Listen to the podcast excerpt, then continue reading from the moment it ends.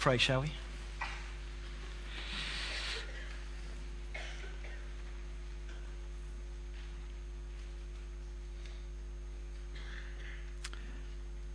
Our gracious Heavenly Father, we, we come to you because we do desire to trust in you alone.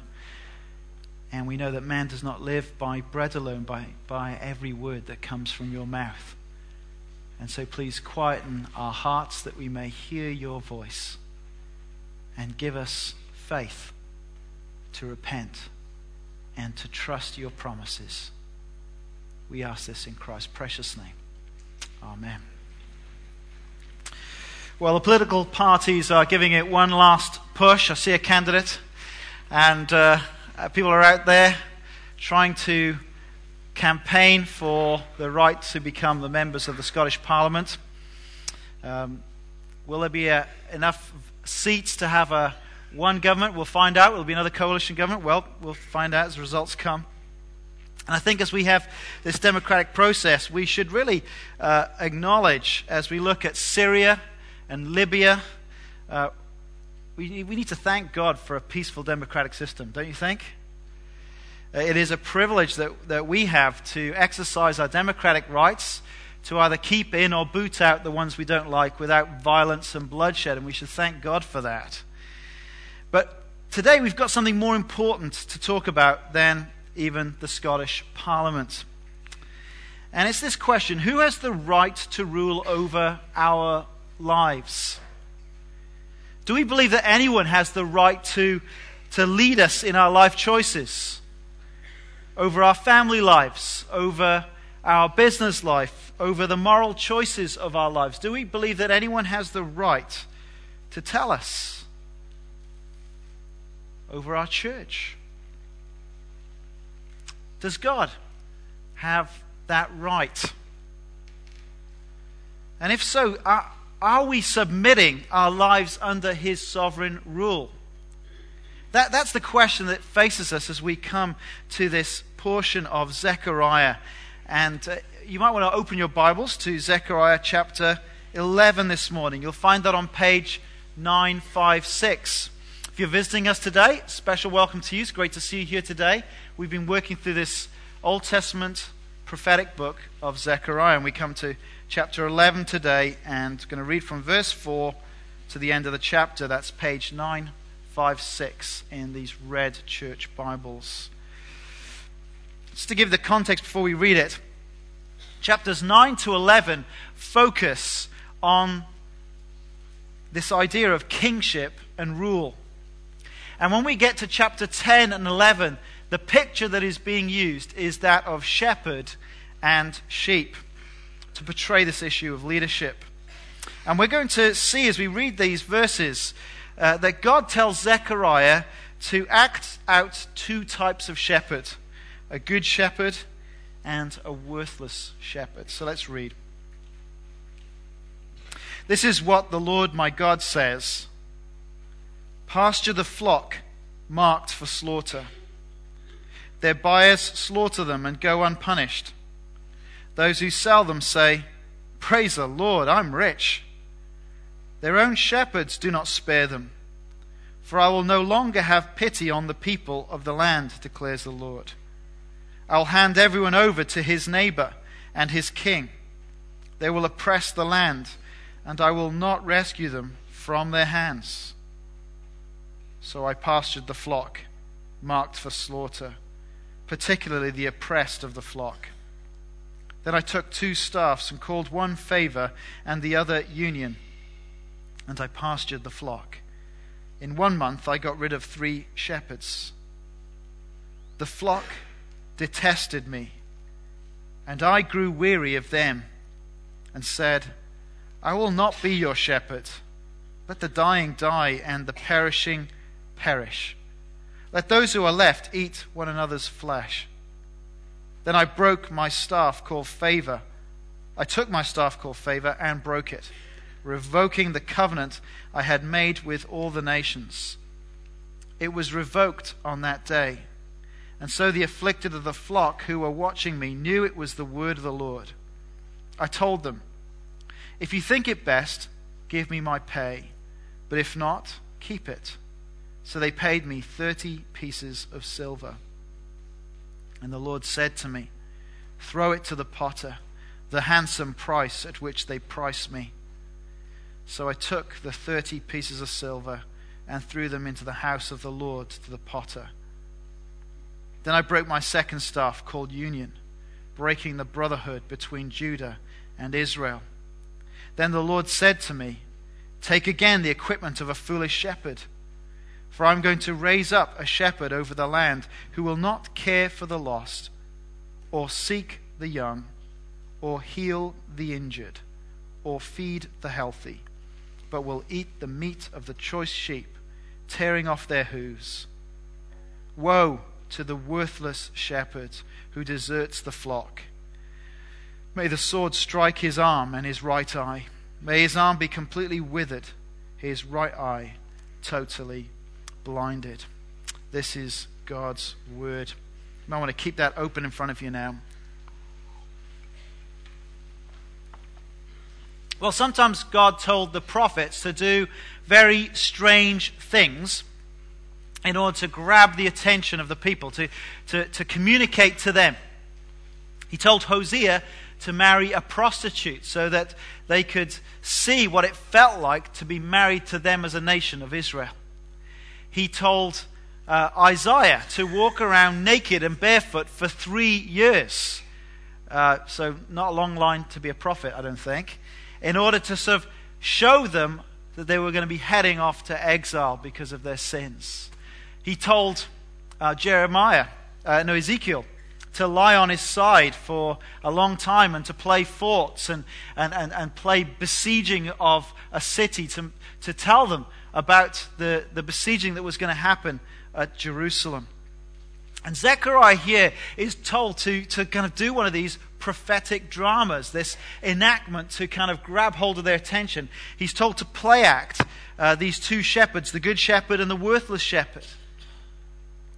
And the experience of the good shepherd really is a drama of the history of Israel, a reminder and an appeal to them to learn the lessons from their past. And then the worthless shepherd was really a warning of their future if they continued making the same mistakes of the past. So that's where this section flows. So, first off, then, let's think about what God um, tells him first to do, which is to act like a, a, a good shepherd. And you see that from verses 4 to 14. And as you read through that section, I don't know whether it suddenly dawned on you. Remember as I read it myself, it suddenly dawned on me that Zechariah is, is being asked to represent God. That's easiest to see, I think, in verse 13. And the Lord said to me, Throw it to the potter, the handsome price at which they priced me. So you see, Zechariah is actually playing the role of God, the Good Shepherd here and the flock is the covenant people of Israel. And so there's a historical lesson that they need to learn. Verse 4 This is what the Lord my God says Pasture the flock, or become shepherd of the flock, marked for slaughter.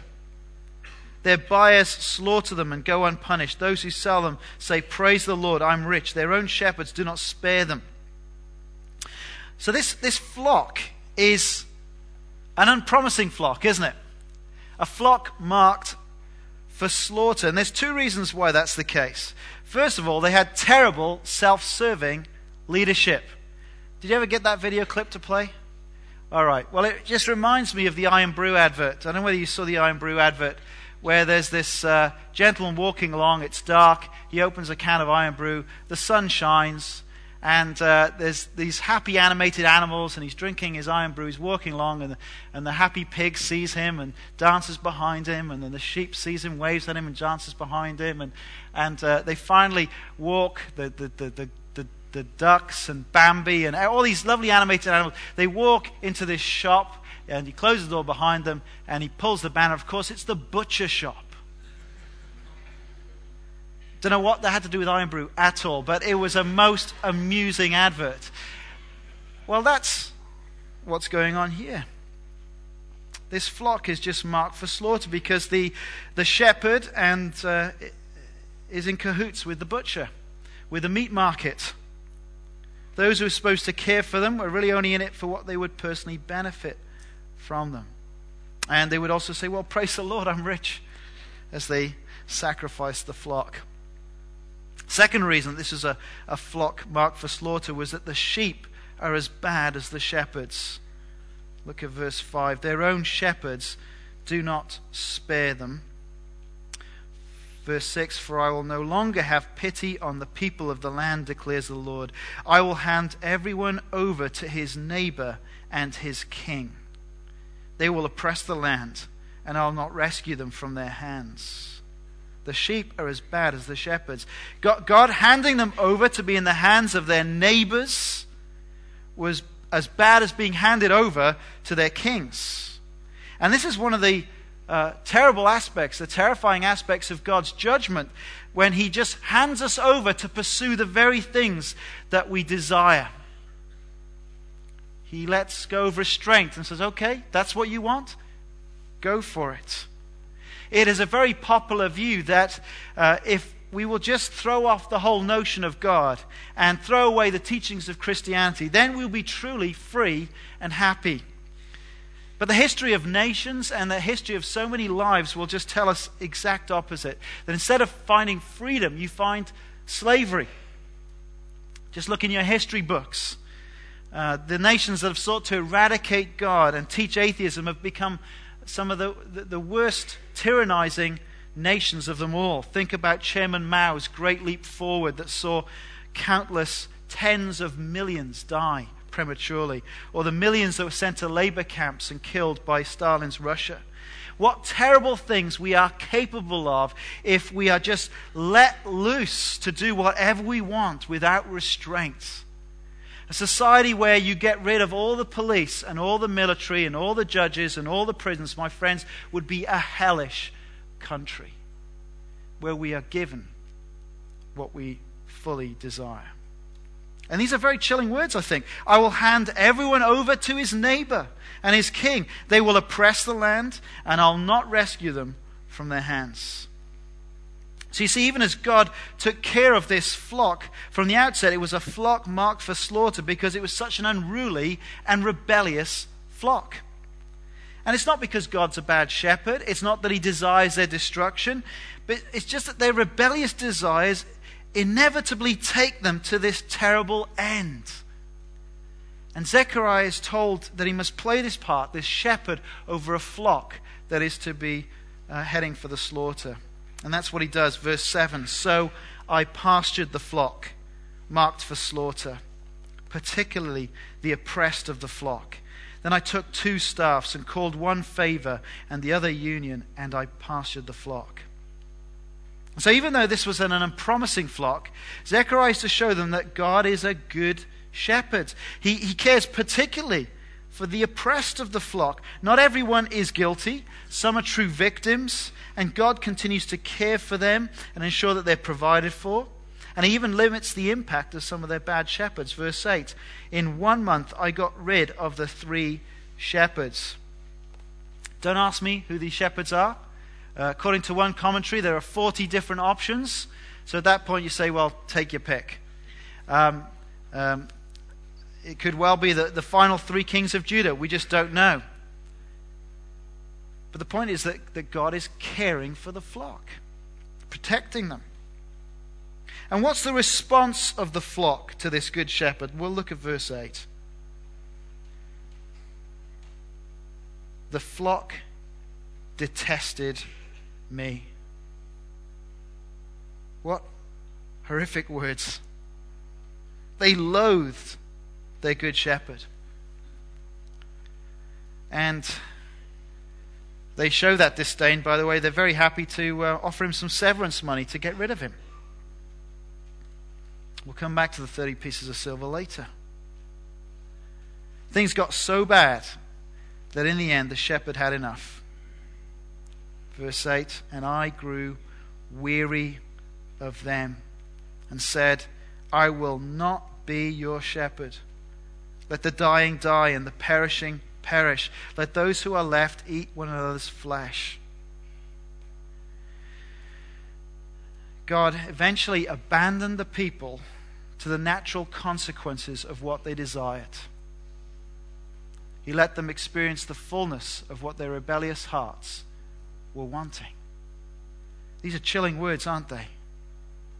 Abandoning us to our fate. And you know what? When Jerusalem was under siege in 587 BC, things got so desperate, some in fact did even turn to cannibalism. And they knew that. They're looking back on these events. This is the horror of being abandoned by God, to be handed over to the full effect of our sinfulness, to be um, separated from all of God's restraining and persevering grace. And, and it was symbolized as Zechariah broke that first staff called favor. Verse 10 I took my staff called favor, I broke it, revoking the covenant I'd made with the nations. I think the NIV doesn't quite help us there. It's not that he made a covenant with all the nations, it's better translated the peoples, because it meant all the Jewish people, wherever they were scattered. Verse 11 It was revoked on that day.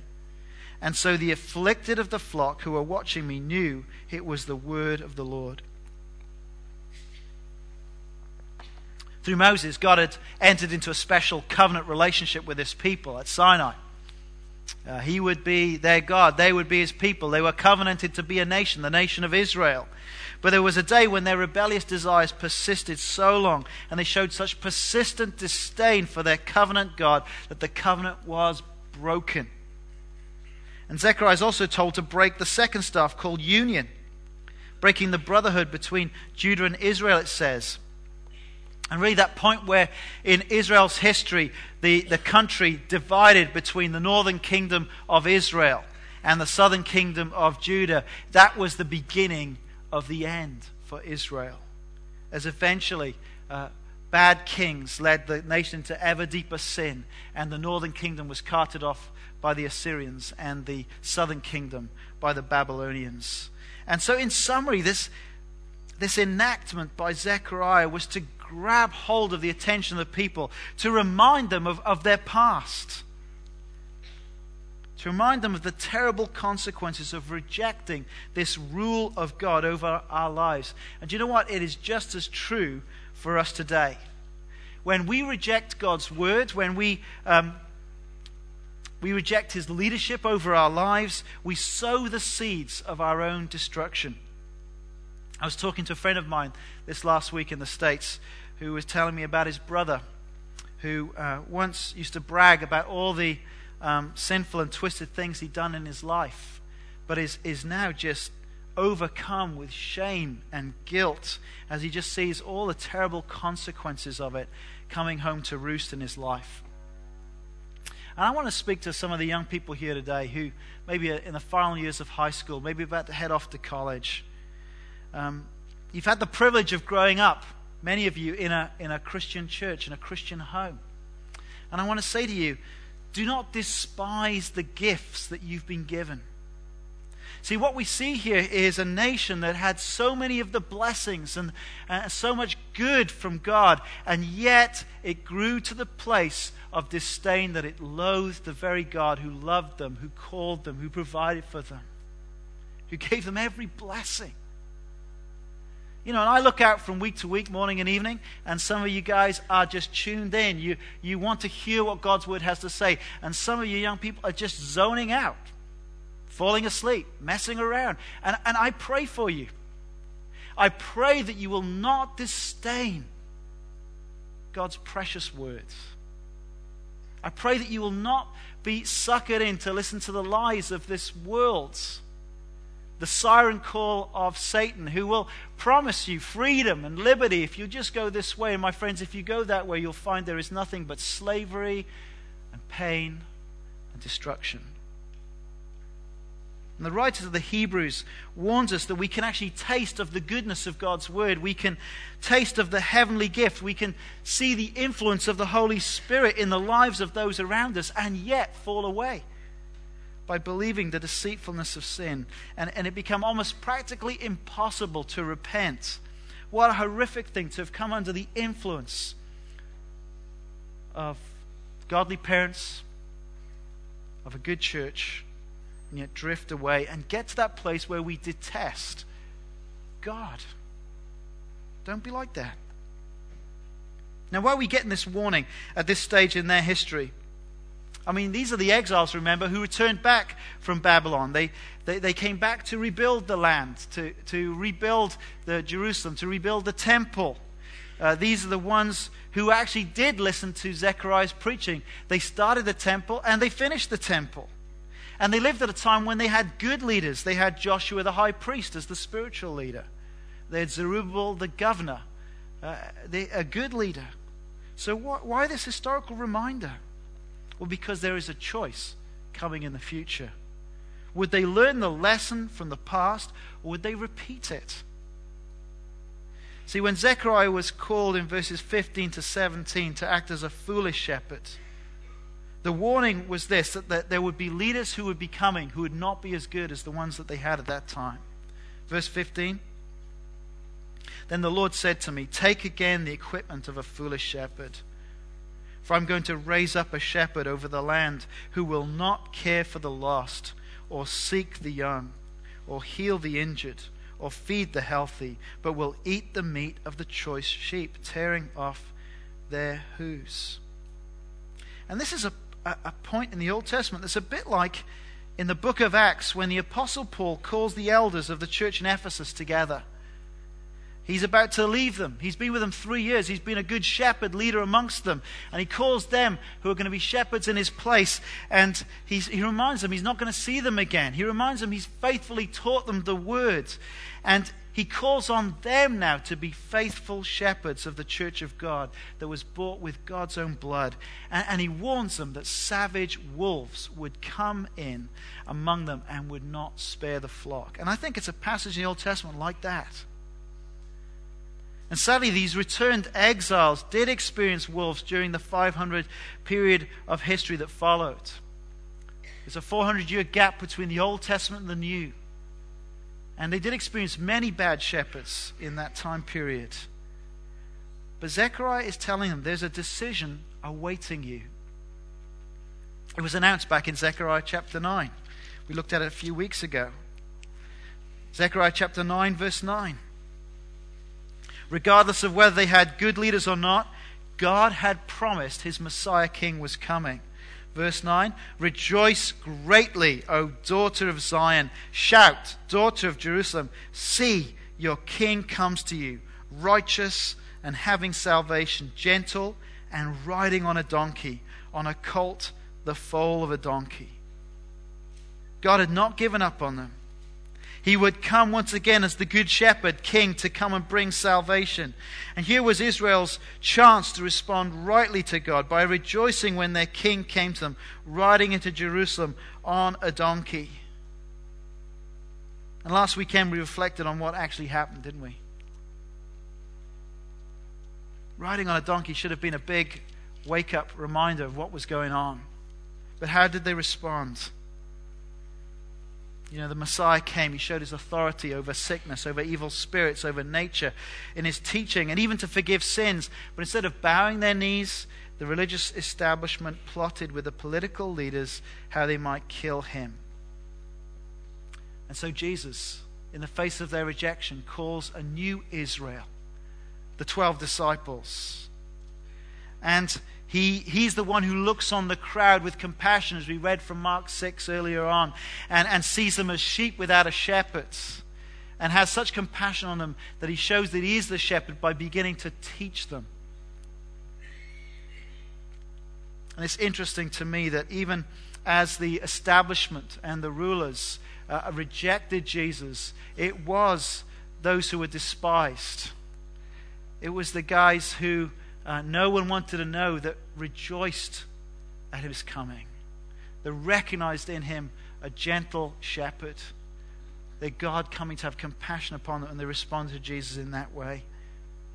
And then we get to one of his own disciples, even, who uh, is willing to take 30 pieces of silver in fulfillment of this very prophecy here. He betrays his own Lord and Master into the hands of the guards that will uh, finally lead to his crucifixion and, and his death.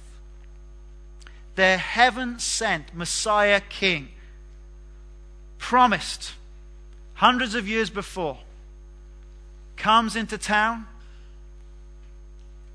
and they offer 30 pieces of silver to get him dead. And having rejected the king, the nation did get their foolish shepherds. And they experienced the terrible events that led up to the destruction of the temple in AD 70 that almost mirrored the events of the destruction earlier. It all happened just as Jesus predicted. Now, what's the significance of this for us today then? Well, there's a number of things I want to say. Firstly, God does have the right to rule over our lives.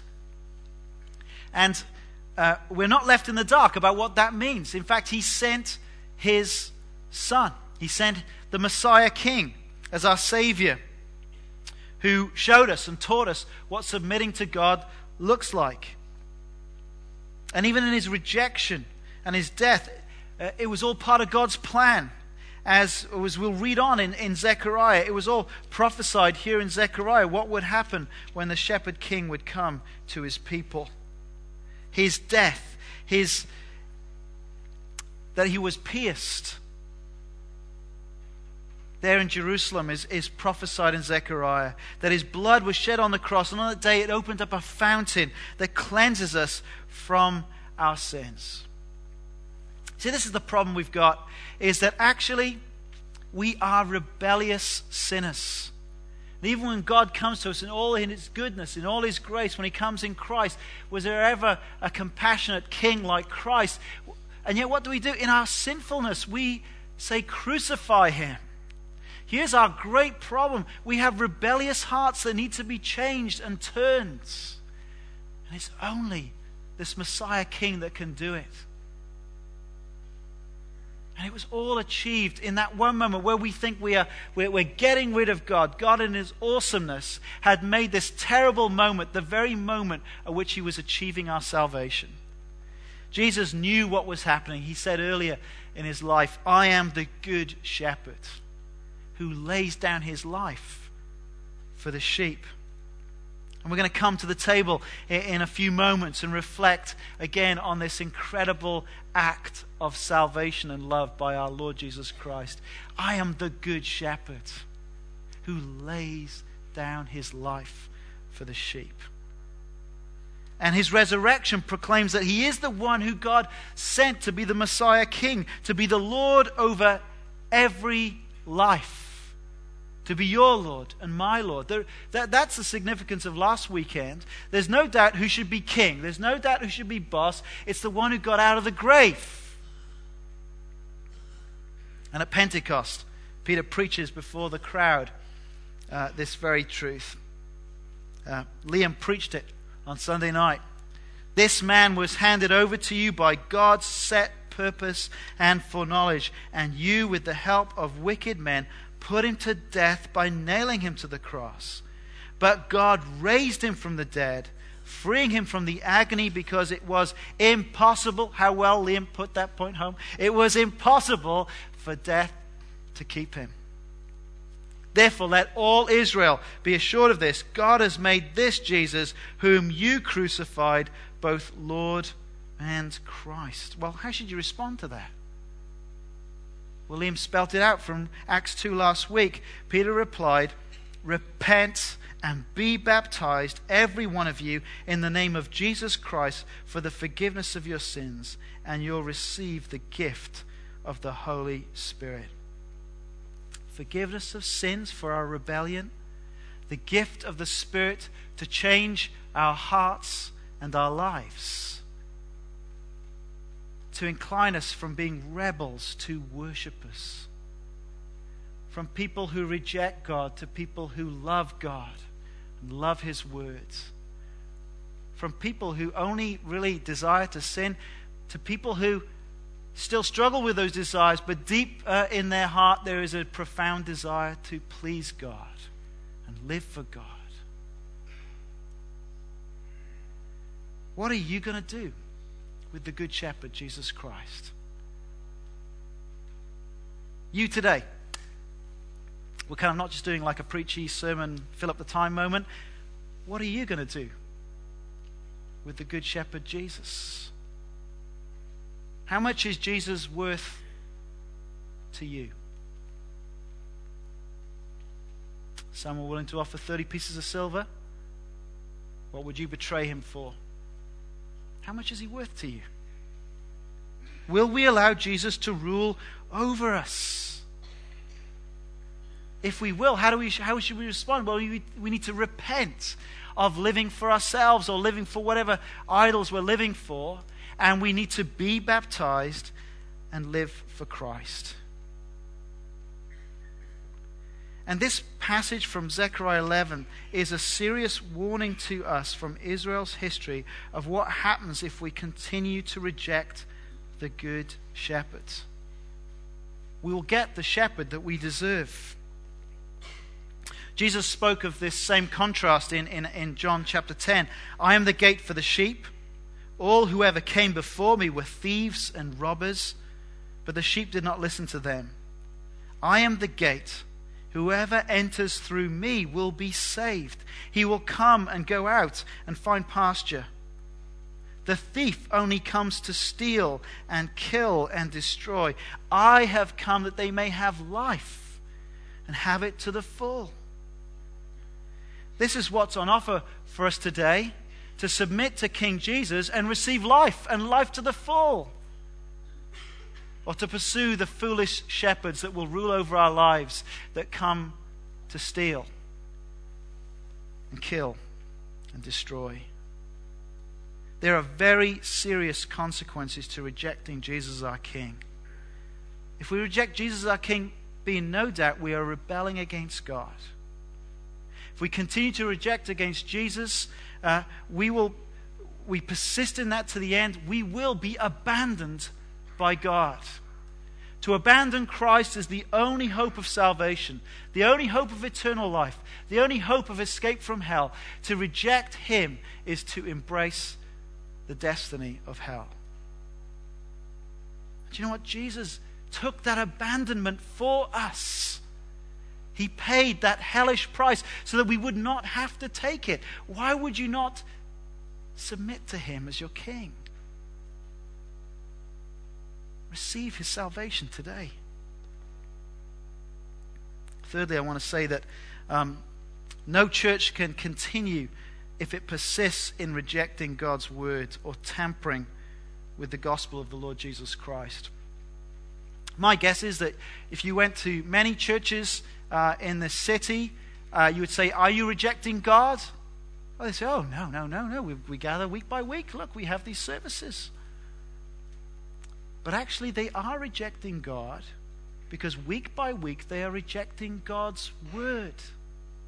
And they're playing around with the gospel, denying its major elements.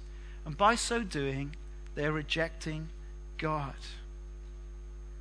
And as church members, and as elders, we need to be vigilant to watch that we're not seduced by those who come pretending to be sheep, but who are actually wolves in sheep's clothing, who arise to, to seek to distort the truth and pull disciples away from themselves.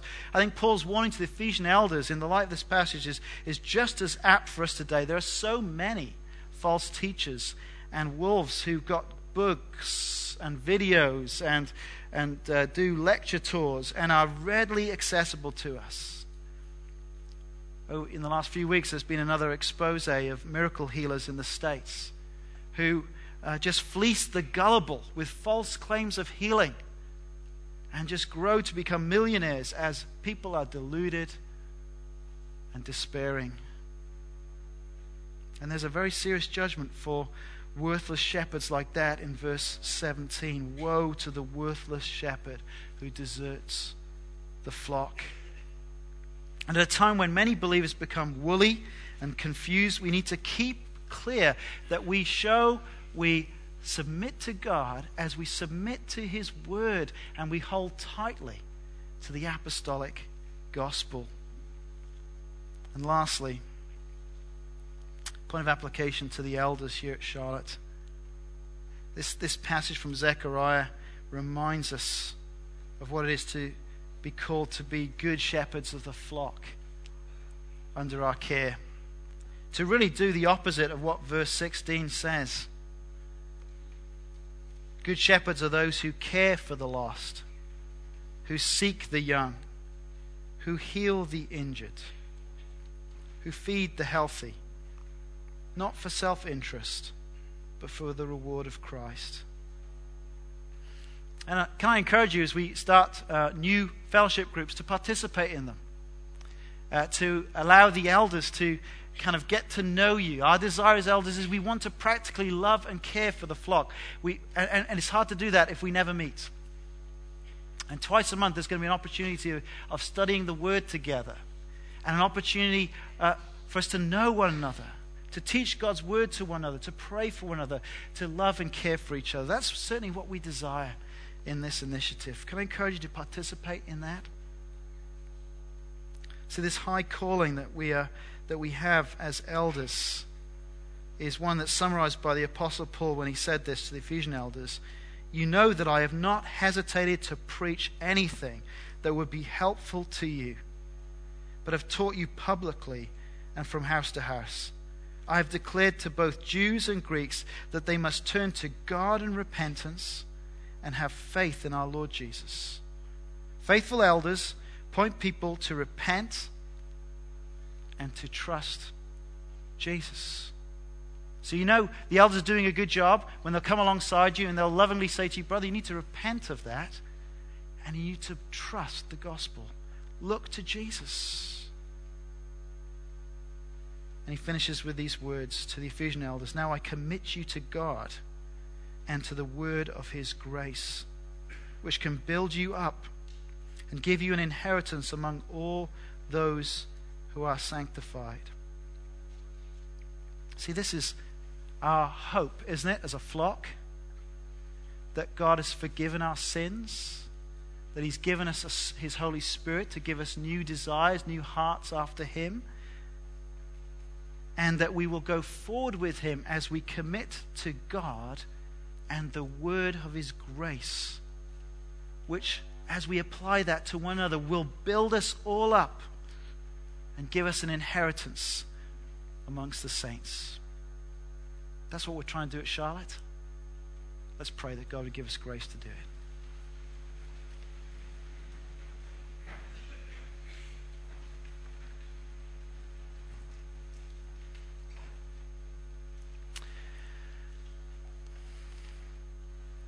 Our gracious God, we want to thank you so much for your word.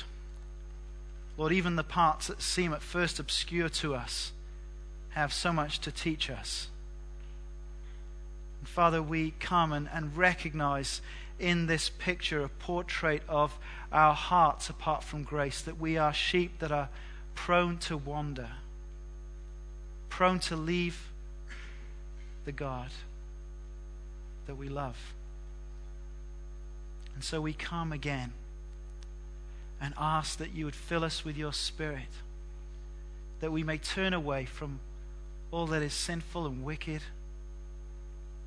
that you would change our hearts if they're growing cold, Lord. Break them up, that we, we, we may love you with all our heart, our soul, our mind, and our strength. We thank you for the Good Shepherd who has gathered us to you. We thank you for his death in our place. We thank you for his resurrection life. We thank you that he is Lord over all, Lord over every aspect of our lives in this coming week. Lord, give us grace that we may daily read your word and submit to him. We ask this uh, for your praise and glory. In Christ's precious name.